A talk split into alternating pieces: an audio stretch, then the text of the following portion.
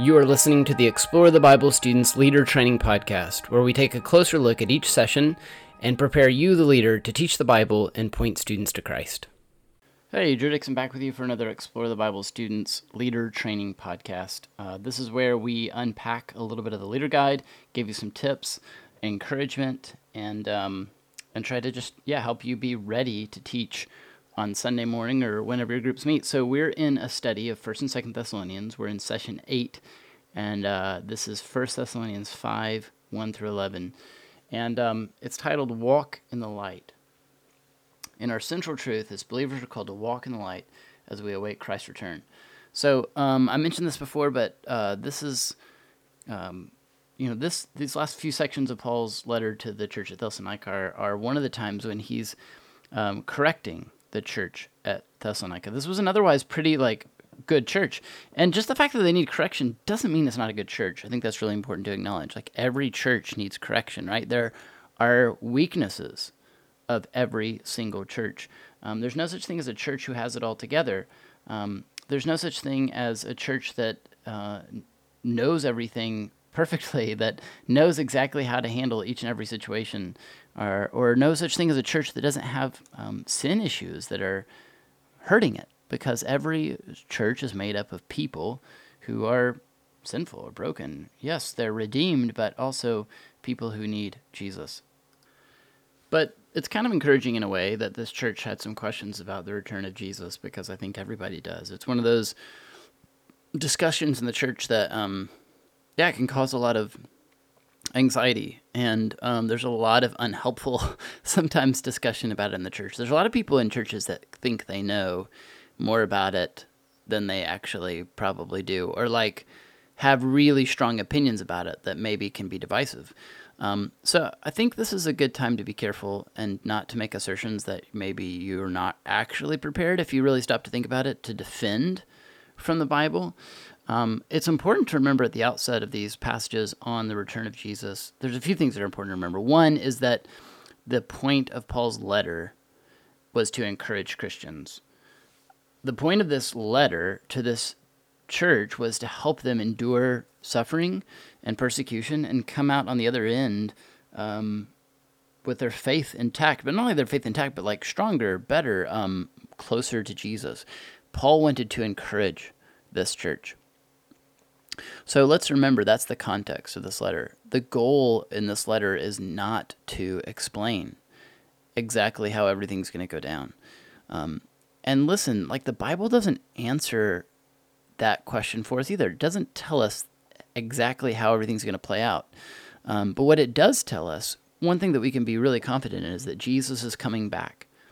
Jesus is coming back in the flesh, and part of his program when he comes back in the flesh is to take care of those who are his, to take care of those who have trusted in him. So know this like Jesus is in your corner, he's coming back for you, he is going to take care of you. That's really, really important to, to recognize.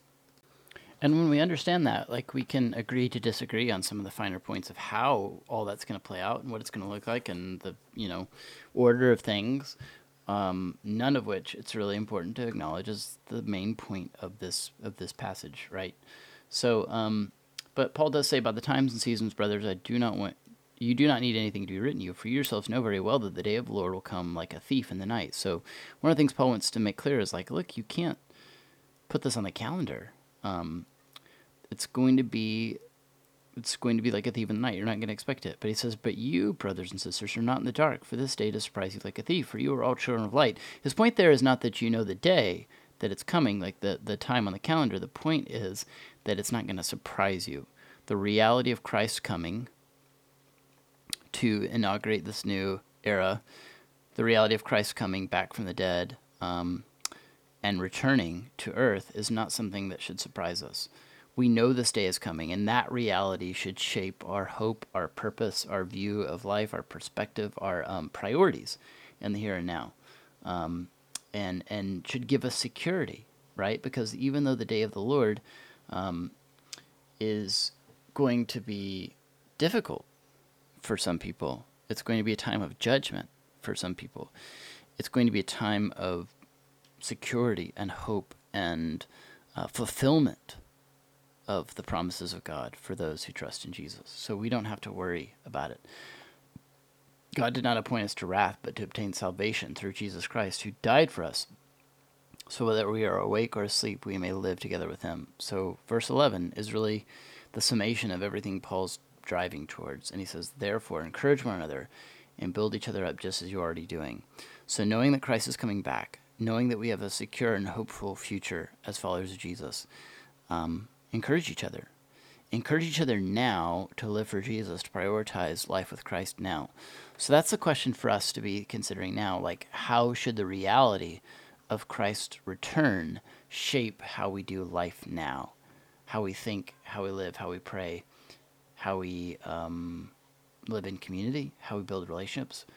Um, so yeah, question 12 at the very end of the leader guide, it's one of the key questions. I would encourage you not to miss it. Who in your life needs encouragement? How can you build them up this week?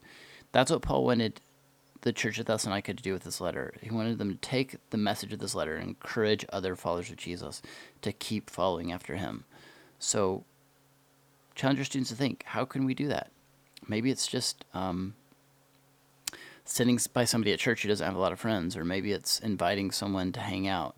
Maybe it's, um, you know, by being a better friend to someone on your soccer team, or I don't know. It could be lots of things, but don't miss the opportunities right before you, that God's placed before you, to encourage the people around you. That's part of how we live out our identity as followers of Jesus. Thanks for your time. We'll see you next week. Thank you for listening to the Explore the Bible Students Leader Training Podcast, where we equip you, the leader, to teach the Bible and point students to Christ. Be sure to subscribe to our podcast on iTunes, Stitcher, TuneIn, or Spotify. You can also find the podcast on ministrygrid.com.